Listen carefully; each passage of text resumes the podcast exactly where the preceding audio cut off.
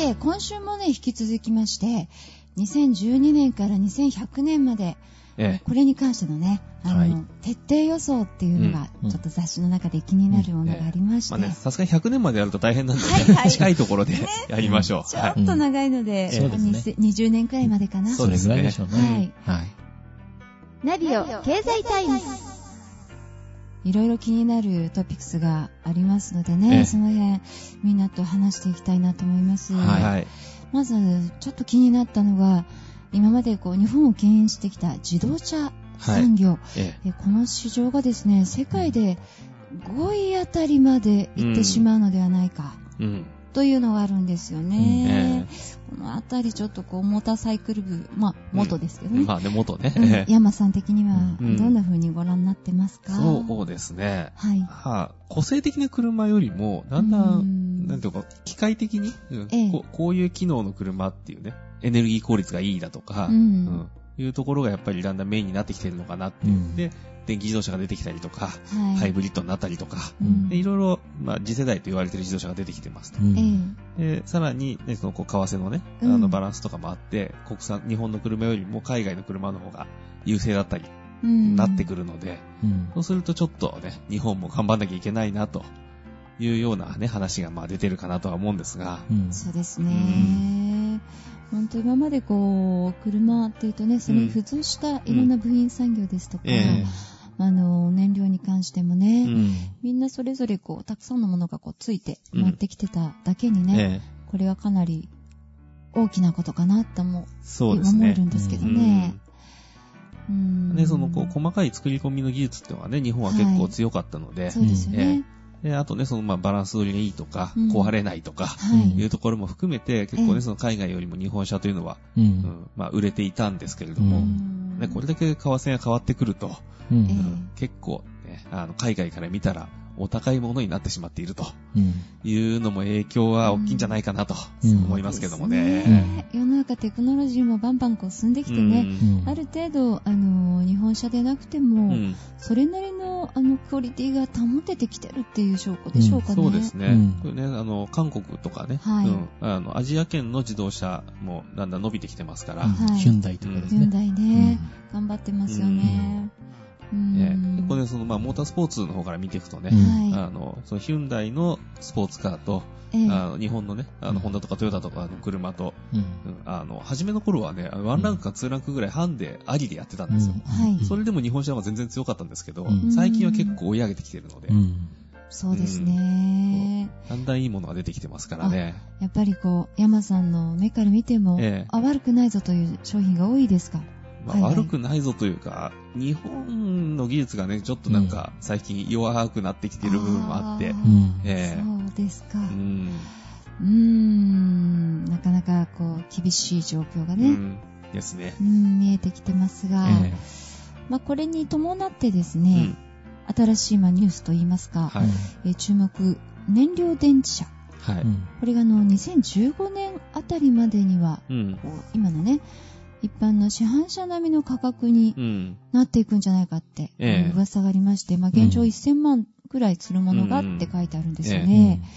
これもどうでしょう ?15 年頃までに、あと3年うん。しかないんですけど、どうでしょう、そうですね。うんそうですね。あそう、まあ、技術が伸びてくるってのもあるし、ええそれと同時に、その使う燃料、はい。うんまあ、今だったらね、あの、まあ、プロパンガスとか、うん。そういうものをこうメタンガスとして供給してるんですけれども、水素としてね。ええ。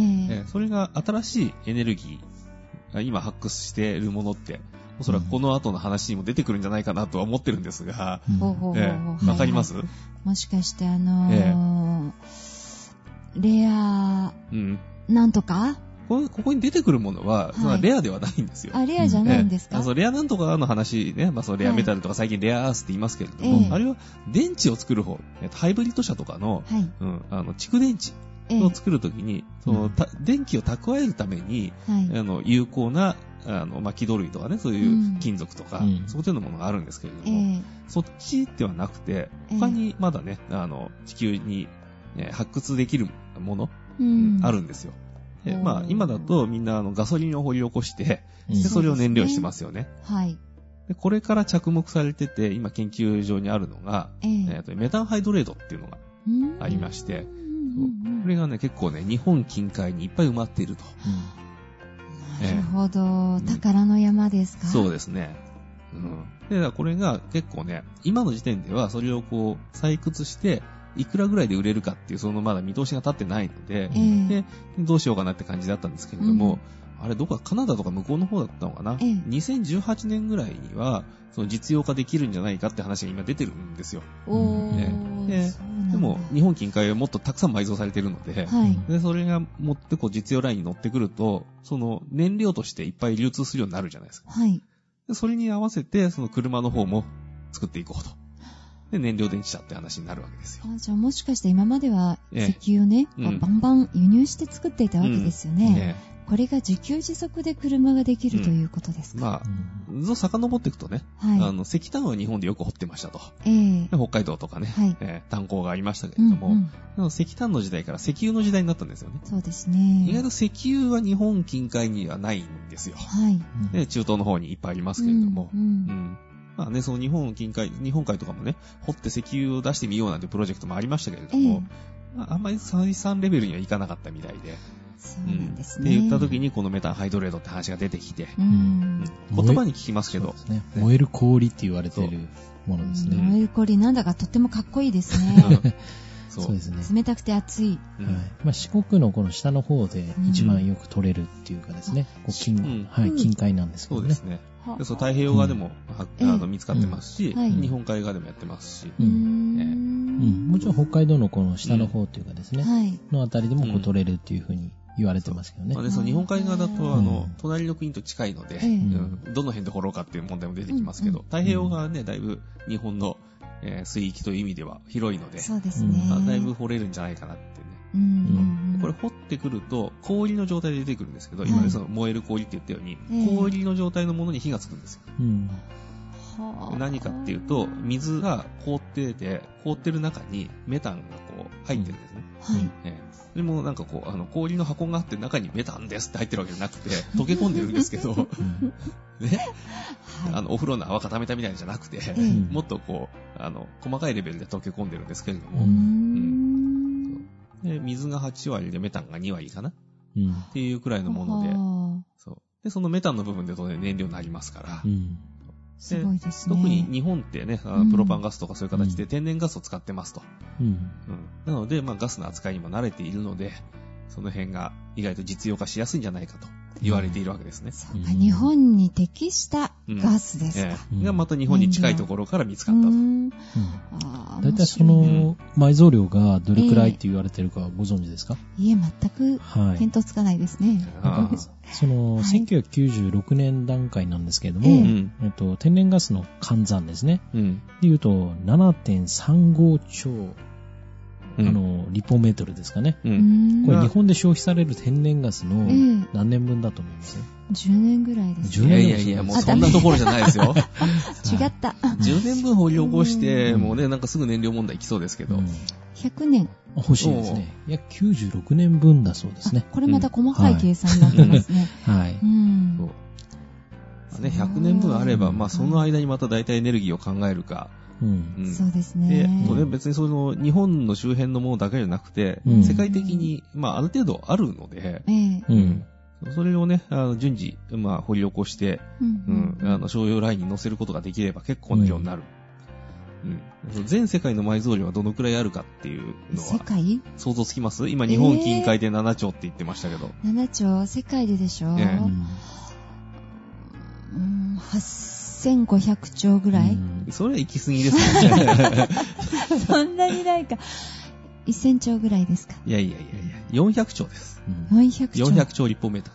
うーん、うんそれっていうことは、だいたい、日本だけでなく、アメリカぐらいまでもカバーできるんでしょうかね。うん、ちょまっと厳しい。あ、アメリカ周辺だと、どこだ？カリフォルニアとかもうちょっと北かな、ね西海岸もありうんますし、西海岸の北の方とか、うんはいと南に行ってメキシコのあたりとかね、うんにはうんあるみたいですが。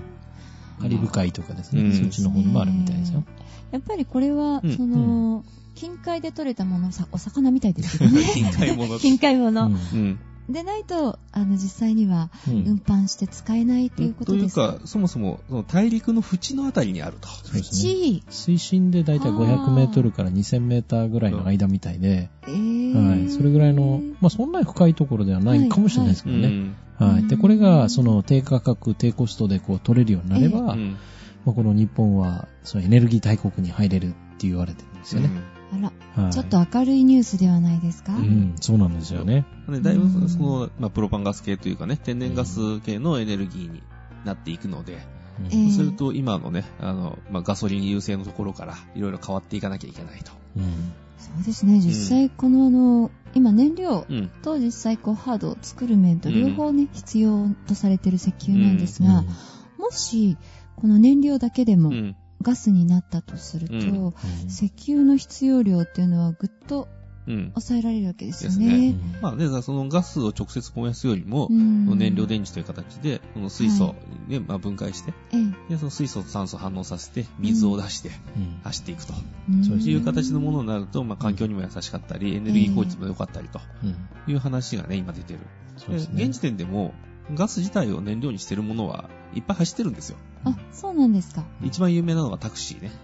ああ、そうですねガスありですか？ますよね。うん。うん大体、そうですよ。あタクシーのこう、ありますよね、うんスタンドが。そうそう。うんガススタンドってのがあるんですけど。トランクの方に入れてるんですよねう。トランクの中にあのガスボンベが入ってて。はいそれは、もしかしてもうすでに冷たい氷で走ってるんいですか？やいやいや、いやいやそれは、あの、今のその天然ガス、普通に出てくるやつをまあ、使一ってるんですけど。化天然ガスですね。はい。はい。あじゃあ、どこかでこう切り替わっていくタイミングがこれからやってくるんですね。ですね。で、そのガスエンジンではなくて、その燃料電池という形で、うん電気にしてからモーター回すと。空気中の、まあ、水素とその酸素ですかええんだけじゃなくて、またそのメタルハイドレードですかでその、えっと、メタンハイドレードの方からメタンガスが出てきます。はい。メタンガスから水素が出てくるわけですよ。ああ、そこから取るっていうことですで、ね。空気中からは酸素うん。酸素を取ってと。でこれを反応させて反応させると、水ができて水ができて、水と、ね、熱が出る。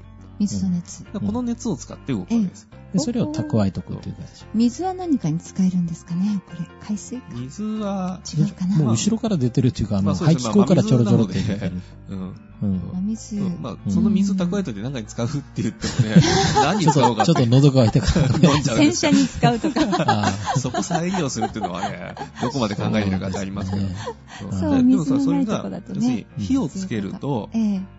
炭素くっついて、その二酸化炭素とうんか一酸化炭素になって、ガスになって、で温室効果がって言われるんだけれども、うん。出てくるのが、要するにその、炭素とくっつかないで、ええ。水なので、その分環境にはいいだろうと。いう部分がね。うん。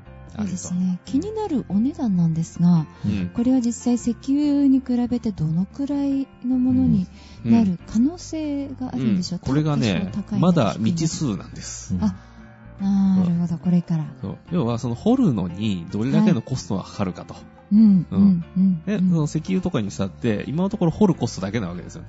ああ、そうですね。もともとあるわけですからね。そうそううんもう一回なんかそこにこう埋め戻しをして、100年置いといたら石油ができますとか、そういうもんじゃないので。うんそうですね。そうそっか、じゃあうんこれから実際にあの、どれだけ上手にこう、うんお金をかけずにうん。手に入れられる技術がうん。進むかにもまたよりますね。そうですね。で、うんで、その掘り起こすのに危険だったら危険でやでがって問題になっちゃううし、ん。で、その事故を起こして、ね、その原発みたいなことになったら大変だし、そそうならな。いように開発をしていかなきゃいけない。今度こそですよね。うんあの、間違いのない安全基準で、うん。ぜひこのメタルハイドレート。メタンハイドレード。あ、メタンハイドレート。メ メタルってなんあ、か、メタル。メタンさっきの。うん レアメタル、レアアアースのますね混ざっちゃいますけどもね。はい、メタンハイドレートにうまく、こう手がね、伸びていけるようなうん。未来がこれから間もなくうん。来るということで来る。。まあ、来るというか、そっちにシフトしないとう、んそろそろエネルギーがないよと。そうですね。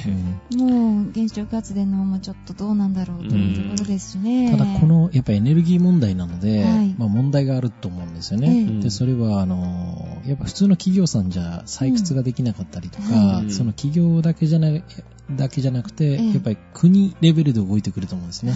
そうすると国の予算っていうか、あら、また、はい。ここの壁にぶつかりますか？そうですね、国家予算も必要になってくるので、うん。はい。ですから本当にその今、大学とかですね、企業さんで一緒にこう、連携して、どれぐらいかかるのかっていうのを調査してる段階だから、ううん。ん。そうなんですね。そういうものは眠ってるっていうのはわかるんだけど、ええ。まあ、どれぐらいでこうコストっていうか、やっぱりその予算に合わせてやっていかないと、ううんん一日その船を動かすだけでもやっぱり何百万っていうエネルギー代がかかってしまうので、うん。調査だけでも結構かかると思うからですね。ううんんですね人も動きますからね、さらにですね。そうすると、そう国家予算ベースで動くか、うんそれとも、その、ね、日本の、あその炭鉱の頃みたいに財閥の予算で動くのかと。うん財閥。ね。うんそうですねで、炭鉱ね、ほとんど財閥系でしたもんね。うんうん。やっぱり大手って言われる企業さんとかですね。またははい。投資商品として、ええ実際にその証券としてですねう、ん。こう募集するというか、うん。そのお金も使っていくかもしれないですね。何か一番ね、せっかく、うんあの、今までの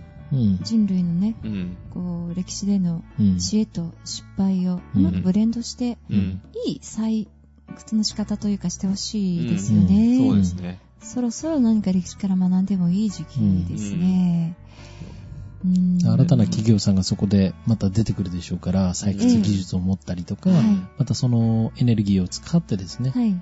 やっていく会社っていうのがこれから楽しみだなと思いますよね。うん新しい市場の登場という可能性もあるわけですね。うん。うん、そうですね。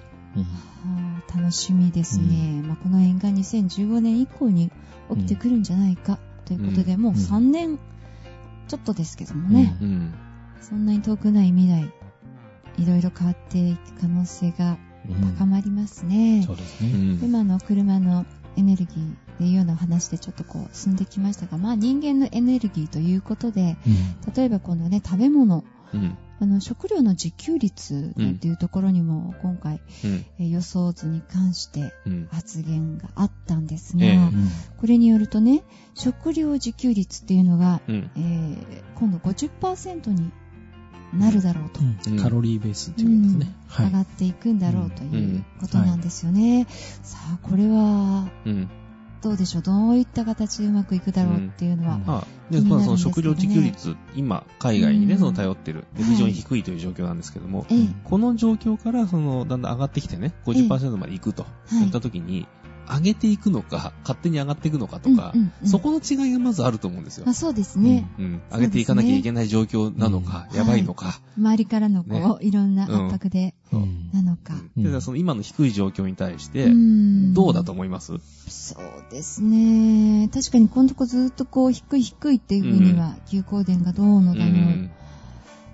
今、海外からの輸入がなくなったらとか言われてる中では、まあやっぱりこう上げないといけない、うん。自給率、国内受給率ですか、うん。供給率ですね。これも上げようなんていう声を聞くので、うん。やっぱり日本側のこう、努力なのかなと思うんですけどね。うん。そうですね。それがその海外から入ってくるものっていうのは、まあね、その相手の国から、あの、うちのとこでももういっぱいいっぱいだから売れないよとか言って閉められちゃったら、うんはいこっちは飢餓状態になっちゃうわけなんで、そうですね。それは自分のところではある程度安定して持っておく必要があると。はい。今回のそうですね、震災とかもあったように、ええやっぱりこう、入ってこないとかになっちゃうとうん大変なことになっちゃうので、そうですね。ある程度自分のところで作れるようになっておくっていうのも必要だと思うんですね。うんで、実は、その1970年、はいまあ昭和40年代とかだと、ええ本当はこれどれくらいあったと思います？自給率。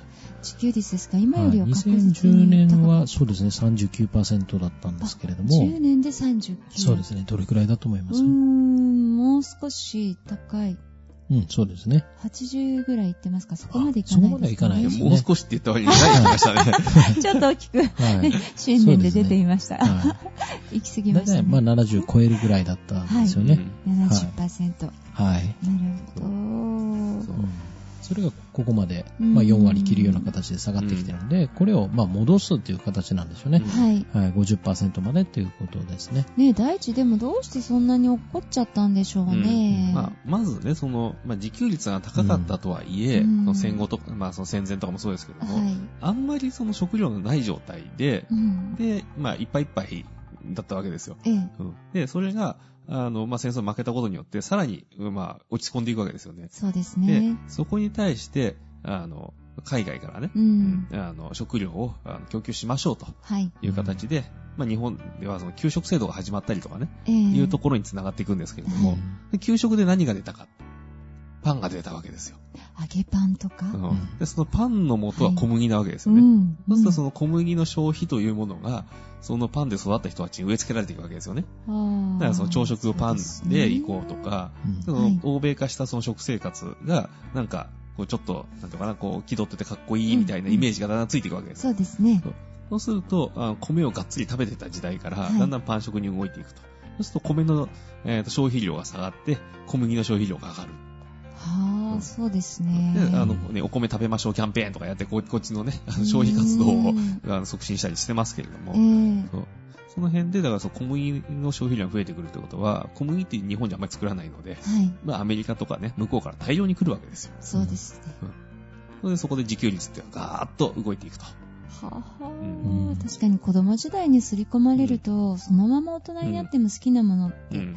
お米パンって言うときに、うんパンって言っちゃうかもしれません。うんえーでしかもね、その生鮮食料品なんかも、うんあの、空輸、飛行機で持ってくることができるので、はい。ねその飛行機の中にその冷蔵コンテナを乗っけてうん運んでくれば、大概のものを持ってこれるわけですよ。そうですうね。んだって肉とか船便で持ってきた日には無理でしょ。で、魚とか無理なので、うんそう無理そう、です。そう考えたらね、その飛行機でパンと持ってくることができる。はい。この辺もその海外の食料というのが消費されるっていうね、一個の原動力になってる。そうで、あの、エビなんかね、あの、東南アジアで取れるとかよく言いますけれども、ええそういうものも、だから、やっぱさ、運ぶ技術うん、がうん。伸びてきたっていうところがやっぱ大きいんですよね。ええうん。でそれこそだから、ずっと日本で遡っていったら、山間部で魚が、ね、海の魚が食べれない。うん、うんそうですね。山の中持ってっても腐らないように塩漬けにして運んだりとか、うん、あとは、あの、だ、サメ科の魚とかだと、はいあの、アンモニアのね、ええあの関係で腐らないので、はあで、あの、山陰の山の中では、あの、サメを昔から食べてたとか。あ、、そういう理由があるんですか？いろいろあるんですけど、ん。そういう、ね、その、まあ、知恵で乗り切ってたようなところが、ええ。まあ、ある種、ね、その、運送技術で、ええ。うん、カバーできるようになってきましたと。それでサメはあまり食べられなくなっまあね、そのアンモニアで腐らないようになってるって言っても、うんアンモニア結構臭みがあるので、た。はいそれよりは他のものが食べたいとかね。うんうんそうですよね。で他のものが食べたい。いって言った時に、その欧米の食文化っていう看板をドーンって出されたので、うんみんなそこに乗ってしまったと。はい。うんうんそうで、食料自給率という意味では、日本で作られたものよりも海外からね、入ってくるものが多くなってくるので、うん。で、その39%とかになってるわけですよ。うん。なるほど。あといろいろその減反政策とかもええ。聞いたことがあると思うんですけども、はい。まあ、戦後ですよね、まあ、戦前からそうなんですけどやっぱりうん。あの毎年やっぱりお米って天気のそういったものに影響を受けたりとかそうですね。よくニュースでやってますね。うん。あとやっぱりその虫だったりとかですね、はい。でやっぱりその取れる取れないっていうのがやっぱりあったんですよね。昔はですね、うんうん。でそれでまあその安定的にそのやっぱり売れる売れないっていうのもあって、ええ。その政府が買い取るっていう形の制度を取っていくんですよね、はは。うん。うん、農家のお米をですね、はい。やっぱりその欧米文化のそういういろんな小麦関係のパンとかが入ってきちゃったものですから、やっぱり売れないと、うん。でそれを政府が買い取るということで、うん。まあ、減反をしていくんですね、はい。でもちろんそれだけじゃなくてやっぱ肥料がええ。あの入ってきて大量に取れちゃったりとか、はい。あとは機械化っていうのが進んでいくことで、うん。うん大量に取れちゃったのを政府が買い取ると、はい。でもそうすると在庫が余っちゃうのでそうですね。だ。からそうすると政府はその買い取るということは国民のお金を使って買い取っていったわけですから、からそうするとその余ったおかお米ってどうしてたと思います、お米ですか、うん残っちゃったやつ。残っちゃったやつ、捨てるしかないんでしょうかね。捨てるんじゃやっぱりもったいない飼料。そうです。飼料としてうんあげてたわけですよね。でも、はい結局お金は出してるけど、うんそれを販売しないで、そうですね。家畜の餌になっちゃうと、結局財政が枯渇していっちゃうわけですね。でそれで減反という形で、うんうんまあ、作らない農家に他の部分をこう作らせるというか、はい他の植物をっていうか、うん穀物を作らせるということをやってったわけですね。畑にしたりとか。ね、畑とかですね。添削していく。うん。うん。そういう、まあ、歴史的なこともあるというかですね。そういうふうにして減らしていったっていうのもあるんですね。うん。うんで、最近だと、その自給率を上げる方法というのはどうしてきてると思います？自給率を上げる、うん。いっぱい食べてもらう、まずは。うんそのためには、スーパーでよく見かけるのは、野菜にこう、ええ。どういう表示があります？え、野菜に表示？うん。うーん、あ、どこどこさんとかそうですそうそうそうそう、そういうことです。安心をやっぱりこう売ることで買っていただくといううん地産地消とかはいいう言葉が生まれてきたりとかで、そうですね。まあそういう自給率を上げていくっていうことをやったりねしてまあ、そう地産。地消に関しては運送コストをかけない。はいうんその日本の国内だけでもトラックで輸送すればそれだけコストかかるじゃないですか。はい。でできるだけ輸送距離を短くする。ええそうするとエネルギーも使わないし、そうですね当然安くなると。いう形もあって、その地産地消っていうのも一個のね、看板として出てきてますし、うんでその近いところで作られていて、どこどこさんですっていうのがちゃんと明確になってくると、まあある程度、ね、こう責任の範囲というか、この人が作ったっていうことをもう前面に押し出してるっていうのは、まあ安心だろうって考えるわけですよね。そうですね。うん。で、そのどこぞの誰かわかんない人が作ったものよりは、まあ、多分ここで作られてるんだろうって分かった方が、うん安心するじゃないですか。はい。うん。でそういう形で、その、何食べ物に対して、うん、あの誘導していく、そのあ近いところで作ったものを誘導していく、国産のものに誘導していくと、うんええうんいうことが行われてるわけですよ。そうですね。うんあといろいろコンビニさんも、その実は努力してるんですけども、ええ何だと思いますか？コンビニの努力ですかまあヒントは、ヒントはお弁当ですね。あ、お弁当を捨てない。お弁当が捨てない。まあ余っちゃう時ってありますよね。はい作りすぎて。ええで残ったやつをどうしてると思います？残ったものを再利用？そう、再利用。例えば、再利用。私一回テレビでどっかで見たのは、なんかそれをどこかで安く素材として使ってもらうみたいな。確かにこう、そ賞味期限過ぎちゃっあたんでれですよ問題になった方のやつですよ。逆にそれあ、それ問題になったそれ使ったら問題あの、そう、なんかこう、ね、あの、おはぎとかでね、あの、中の餅と外側のあんこと分離してね、こっちはまだ大丈夫そうだからって使ったりとか、それ問題になったやつなんで。逆ですね。これを皆さんやっちゃいけないそうやです。っちゃいけないですね。はい要は、まあ再利用なんですけども、うんうん。まあ今までその家畜の餌っていうのをお米とかで昔はやってたんですけども、え最近だとやっぱりトウモロコシとか、はいその他のやっぱりそういうもので当ててたわけですえね。んでトウモロコシって言ったらもうほとんど海外からの、ええうん輸入してきてるような形なんで、そねれをそういった家畜の餌を、うん要はコンビニさんがそういうところに家畜の業者さんの方に渡すっていう。うん。はい。ああ、じゃあ、今の牛さんや豚さんは、コンビニのお弁当を食べているんですそうね。なんですよ、実は。あら、これ全体のそう100%としてですね、あの、まあ、2009年、はい。まあ、今からもう3年前ぐらいになりますけども、はい。どれぐらいの割合が日本のその家畜の餌を使ってたと思います？へぇー。?100% 中。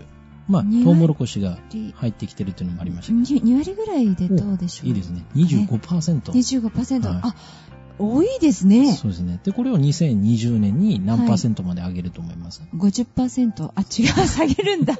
上がっちゃいけないんですよね。国内だから上げないといけないからいいんですよね。やっぱりじゃあ50%とかですか？いや、そこまでいけないですね。実は38とか38 40切るぐらいなんですね。それでもですね。はい。だからそのコンビニの残りを、ええそういうふうな家畜の餌に混ぜたりとか、あとはお米で取れ残ったやつとかをあげるようにして、はあ海外から輸入を減らすことで、やっぱりその自給率を上げるっていうかですねはい。そういう努力もしてってるんですね。いやーなんか懐かしいことをちょっと思い出しちゃいましたけど、昔あの、はい。給食センターとかね、はいはいはいはい。近くにあって、はい。そこであの、余ったキャベツの、うん。あの、外側とかを、うんうん。飼育みんなでしているウサギにうん。一生懸命あげるとかえね、えありましたよね。ちょっとそれに近いような感覚でしょうかね。はうん。ど、どんだけ田舎に住んでるんだっていうのが、また今日も明らかになってしまいましたが、そうか、そういうことなんだ。うん。まあ企業さんのそういう努力っていうかですね、うん。ええされてるっていうのも、まあ、知っといてほしいなと思いますよね。なるほど、うん。そうですよね。そうか、ほんと食べ物、いろんなものがね、これからいろいろ変化をしていくっていうのが、まあ一つの今のね、うん。あの、小麦粉うん。とか、うんあの、コンビニのお弁当の例なんですが、もう一個気になることが書いてあって、うんはい。あの、豆腐が食べられなくなるかもっていうのがちょっと気になるんですけどね。うるほなんか、噂によるとというか、まあ、ここにちょっと書いてある内容をちらっと見たところによると、あの、穀物の世界的な需要が、まあ、供給を上回ると。うん。それと、あの、需給が逼迫すると。で、あの、飼料用に使われる大豆トウモロコシの供給が滞るので、豆腐や納豆が食べられなくなるかもしれない。うんつまり、コンビニのお弁当が、うん。あの、餌になっていくような、うん。それに近いことが、お豆腐、お豆業界でも起きるかもしれないといううん。というか、ねまずね、そのなんで、ね、その入ってくる大豆がなくなるかっていうところですよね。うん。なぜ？うん。なぜですか？でそれは今その出てきましたね。その需要が増える。それはその海外の方でなぜ需要が増えるかって言ったら、別にその飼料にするからとかじゃないんですよ。ええ。人口が増える。あ、人口増加。ねはい。うんそう。人口が増えるってことは、それだけ人間の食料がたくさん必要になる。うん。そうすると、たくさん生産しても、それが全部そこの国で消費されてしまったら、うん。余ったから売りますよじゃなくなってくるわけです。ああ、そうなんですね。売ってくれないってことはこっちは買えないから、うんうん買えないですよね。買えないっていうことはどうしたらいいかっていうと、我慢。いやいやいやいや。違う。違うの。なんでそこ行くんですか？さっきの話ですよ。うん自分のところに自給率を上げて、うん自分たちで作る。そうですね。そうか、うんそっちに行くんだ。でだからそれで結局その大豆のトータルの流通量ね、その人口に対する流通量、うん。あその豆そのものは増えたとしても、人口がふそれ以上に増えちゃったら、トータル流通量は減りますよね。そうですね。一人頭どんだけっていう量が減ってしまうので、そうする、と豆腐とかって言ったら、その豆を絞って、豆の絞った汁を固めて作るわけですから、当然その元の豆よりもちっちゃくなるわけですよ。うんそうですね。うんこれはあーそういうものを食べずに元の豆を食べる方におそらく行くだろうっていうのも含めて、そうですうねん。それはもしかしてあのーあれですか？節分が近いからこんなトークになってますか？豆まくわけ。です。あれ、まく豆と違いますからね。別の豆ですからね。ねえ、あ、そうか。うん。あでもだんだんうん。豆腐ではなくてお豆をそのままちょっとね、うん。食べるような違う文化が出てくるという意味では、うん。またこれ、食料マーケットもちょっとね、事情うん。いろいろでしょうね。工夫が、うん、されていくかもしれませんね。ね、その、牛一頭育てるのに餌がどれだけいるから、非効率だから牛食べるのやめようなんて話をしてる人もいましたし。うんそうですね。ねうん大豆って枝豆乾燥したんでしたっけ？そうですよね。同じものです。そうですよね。乾燥させたというか、はい若い状態で取ったか、あもうちょっと熟成させて取ったかっていう違いもありますし、うんそれを乾燥させるとか、うんいろいろね、その、細かい違いはありますけど、ものは一緒です。ええなんか、主世王みたいななんか名前が変わってるというか、面白いですよね。ブリハマチ的なね。またその 話題ですか？ねはい前回私うんも修行以外の名前が投稿されなかったので、しぶしぶ藤井優子でやってますけどね。そうか、豆業界にもあるんだ。うん出世ね。じゃあ、おからとかね、ええそうですもんね。いろいろこ それ出世の一環？う、いっぱいありますよね。枝豆から大豆になって、枝豆から大豆でおからと豆腐に分かれて、はい 豆乳が途中から出てきてるって。いろいろ使えますよね。そうですね。さらにパウー。ダーとか出てくるかもしれませんね。う豆乳パウダーを使って何か。うんあの、おからから作る紙とかあるんですよ。あ、紙も作れるんですか？あーそこまでなんですね。へぇなんか、これからははい枝豆を作っていっぱいですね。そうですね。ちょっと豆で一儲け。それはだいぶ豆な人にならなきゃいけないんじゃないかいなとやー、ちょっとあれ、なんとかギャグが出ています。山さんはまだ若いですよ。そうか、じゃあちょっとね、お豆でもし私は会社を立てるとしたら、うん。って思った矢先にね、もう一個ちょっとカッツンってちょっとうん。辛いニュースがここに書いてあるんですけど、どうしたんですか？いや、法人税がね、うん。あゼロ時代がやってくる。っていう風にちょっとまあ書いてあって。ただね、こううん。最近疑り深くうん。この番組始めてなっちゃったもんですから、いあ。やなんか裏があるんじゃないあ、かと。なるほどね。うん、気になるとこなんですけどね、うん。川田先生どうですか？このうん。20年代、20年頃、うん。2020年頃にはね、うん。法人税ゼロ時代がやってくる。うん。って書いてありますが、その裏には何か気をつけなきゃいけないことがあったりはしないんですかね。まあ基本的にその、国家予算の歳入が、うん税金が一つなくなるとなると、三大税の法人税ですね。ですよね。他の税でやっぱぱり取らないといけませんが、そう所得税、消費税しかないですから、なるほど。うんはい。他の部分が。所得税はかなり上がるという、ある一つの表現なんでしょうかね。ただ、あんまり税金取りすぎると、やっぱり景気がですね、ええうん景気が回復していく中で、その、取るならいいですけど、はいまあ、そこをこう、消費税で取るとか、うん。所得税で取るっていうのは、本当うに、ん。これは、ちょっと危険かなっていうのもありますよね。その消費税が導入されて3%、5%になりましたけど、うんええ3%になった時に所得税はだいぶカットしてるんですよ。うんうんうん。あ、そうなんですか。で、だからまあ同じくらいになるようにって言って、うん。所得税で取ってた分を消費税に回すとええ。いうことをしたんですが、うん。消費税が0から3%になった時に、うん。消費が半分になってるんです。うんそうか、買わないわけですね。で、うん消費税が3%から5%になった時に、はい半分になってるんです。あらー。で、だからその3%時代とか5%時代とかの中でうん、少しずつ回復はしてくるんですけど、ええ。あの所得税が変わったとか法人税が変わったとか関係なく、うん消費税が上がると消費がドンと下がるんですよ。そうなんですね。だからその税金としての入ってくる分が、ええ。ううん、トータルしてみたらマイナスだったみたいな、ーん。そういうことにもなってるので、ちょっとこう、勉強不足のままねう、ん、うん、市場に参加できないですね。ですね。いくら豆業者とはいえ。まあね、その法人税ゼロになるっていうね、うん。そのタックス成分って結構その海外でも、企業を誘致するために法人税をあの低くします、はいゼロにしますとありますけども、ええ。政策としてじゃあそこに来た時に、うん。どんだけの効果があるのかっていうところまで読まなきゃいけない。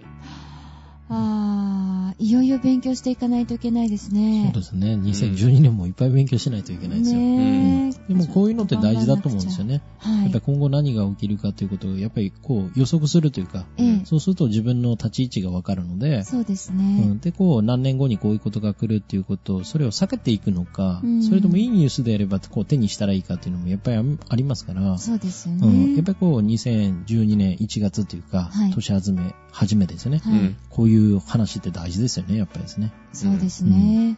もう本当にあのー、勉強しすぎてう、ん。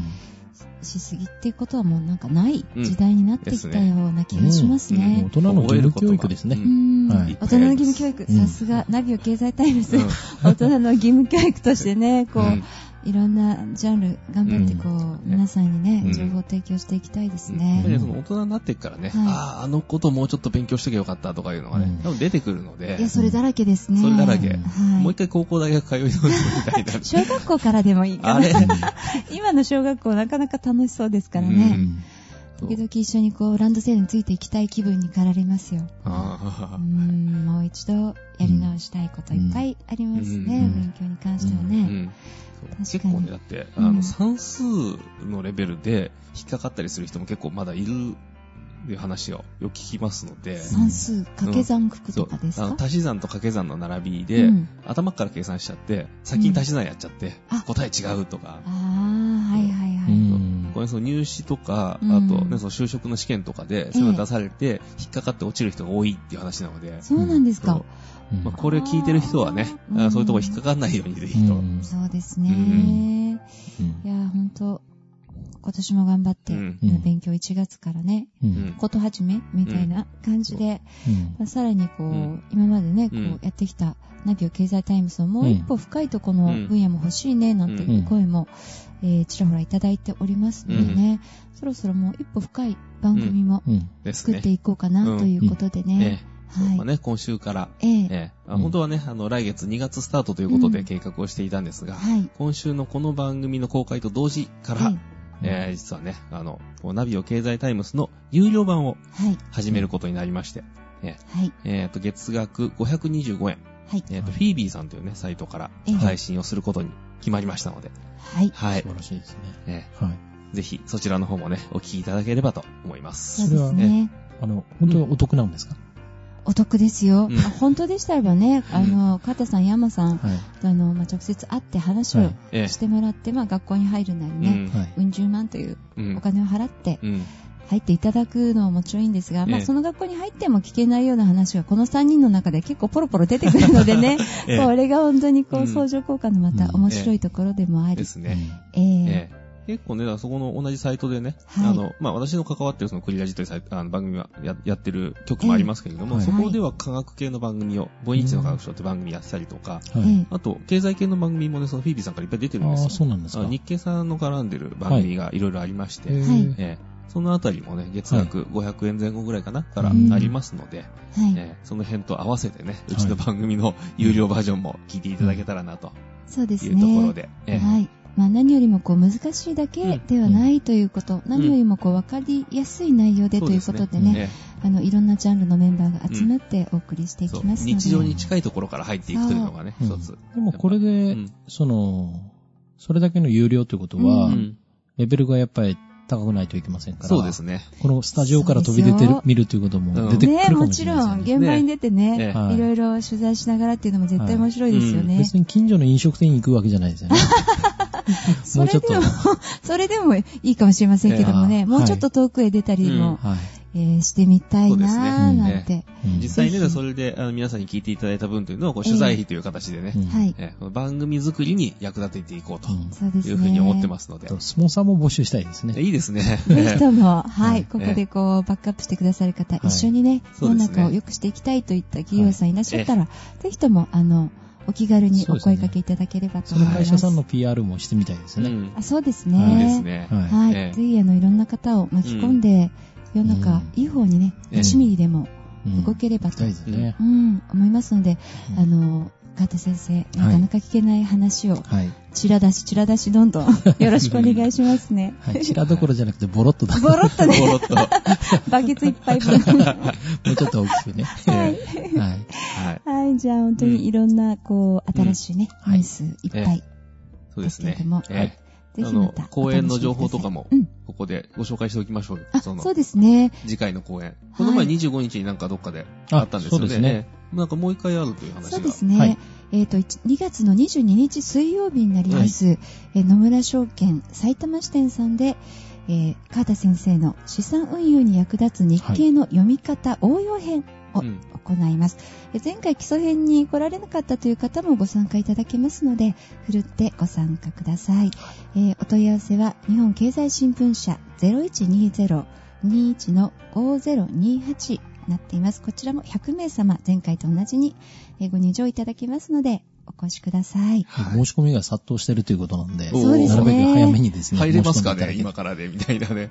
本当ですね。ねはいちょっと基礎編もね、うん最初の方からもう90何名ドーンとこう入そうってたようなですね。もうあ感じですので、っという間に埋まってしまったということなんでですね。あはい。のー皆さんちょっとお急ぎください。ですね。はい。はい。とは、まあ、力の方の情報でね、はいまあ、その先ほど、その、えーとフィービーさんから配信している中に、まあ、私の関わってる、ね、そのクリラジという曲の、ボイニッチの科学書という番組の話をしましたけれども、はいねこのボイニッチの科学書のイベントというのを東京でやることになりまして。私が主催でおイベントをやらせていただきます。はいはい楽しみです。えーとトークミュージック、ダイナーボイニッチイン東京2012、ここまで進んだ次世代医薬品とうんいうことでね、この、えーそのボイニッチの科学書をやってる、えーと、帯尾さん、中西隆之さんという方いるんですけども、はい。あの製薬系の人なんですよ。えーで、まあ、そのサイエンスコミュニケーターという形で、はい。その科学系をね、うんまあ、その薬品に限らず、いろんなことをう、んそのボイニッチの番組の中では喋ってるんですけれども、はいはい。その、まあ、生バージョンということで、うんで、東京でイベントをやると。あの、阿佐ヶ谷にあります、ロフト A というところでやるんですけれども、で、ここに、まあ、あの、実は歌のコーナーも作ろうって話になって、えはい。えーで、歌い手として、はい。あの、薬剤師の資格も持っているっていう肩書きの歌い手さんがいまして、えーもしかして、薬師瑠璃さん薬師瑠璃さん。ええはいはい、素が出てきてと敵なうんいう形で、で、まあ、それでこう、コラボのイベントをやろうはいというようなものを企画をしまして、でで、このチケットがですね、2月の1日の水曜日から、はい。えっ、と、ローソンチケットで発売になります。はい。えっ、と、前より2000円ということで発売させていただきます。えっ、と、うん L コードが38657。えっ、と、発見枚数が、えーと80席ということなので、はい。お早めにぜひあ、えーお買い求めいただければと思います。えーそれじゃあこれね、そう、2年前にもね、その、うん。えーダイナボイニッチという形でやったんですけれども、その時も完売しているのかな？ええーー、すごいまあね、ですね。そう、クリア事件のイベントは他でもいくつかやってますけども、はい。結構早くチケットが売れてしまうので、そうですね。お早めにね。ね、お早めにということで、はいね、えーお願いします。えートークミュージック、ダイナーボイニッチイン東京2012、ここまで進んだ次世代医薬品。うん。えーっと、3月17日の土曜日、えー18時会場、19時開演、阿佐ヶ谷ロフト A となっております。はい。こんなもんかな？他の情報、ね。はい、他の情報？またありましたら。あの、うちのあれですかね、あの、はい。はいスタジオのグランドオープンの情報とかあ、るんですけど。ドオープン、スタジオ、あの、そう。イエティ。そうイエティのね。ですね。えーこの収録スタジオがはい。2月の17にグランドオープンになりまして、おー、めでたい。はい。あとまあね、え2はい。週間、3週間ぐらいですけれども、うん。えーそう。これができますと、そこで収録、編集もできるようになりますし、えーあの、音取りたい方ね、うん歌いたい方ね、来ていただければ私が収録しますので、そうですね。楽器もあれですもんね、得意そうですからね。。うんは今い、山さんね、ええフルート、ピッコロフ。ルート、ピッコロ、ね、あとオカリナ、オカリナ。あとカホンを叩いたりとかね、うん何でもありになってきましたね。だんだん何でもありになってますけれども、はいえーうんうんいや、音が出ることだったら何でもま、山さんにお任せね。ですね。えー音と写真はやりますので、はい。えーね、ちょっとぜひ私たちも行きましょうね。そうですね。そうですよ。うんはいいちご狩りとともに、未あーだに覚えているしつこい私。まあ、あの早いうちにね、それではね、やりましょうかといったところで。え楽しみにしてます。うんうんということで今日も盛りだくさんでお送りしてまいりました。はいナビオ経済タイムズそろそろお別れのお時間です。えはい。もう一つ、有料版の方もぜひ。あ有料版の方ねはいえ。そうあ2月の間に登録すればね、まだその1ヶ月無料というのがついてますので、うんええお得ですね。そう。課金は3月からということになりますので、はい太っ腹ですね。ええぜひぜひお聞きいただければと思います。はいはい、よろしくお願いいたします。はいえーそれでは今日もお送りしてまいりました、ナビオ経済タイムズ。お相手は藤井優子と、カートと、ヤンマでした。いってらっしゃい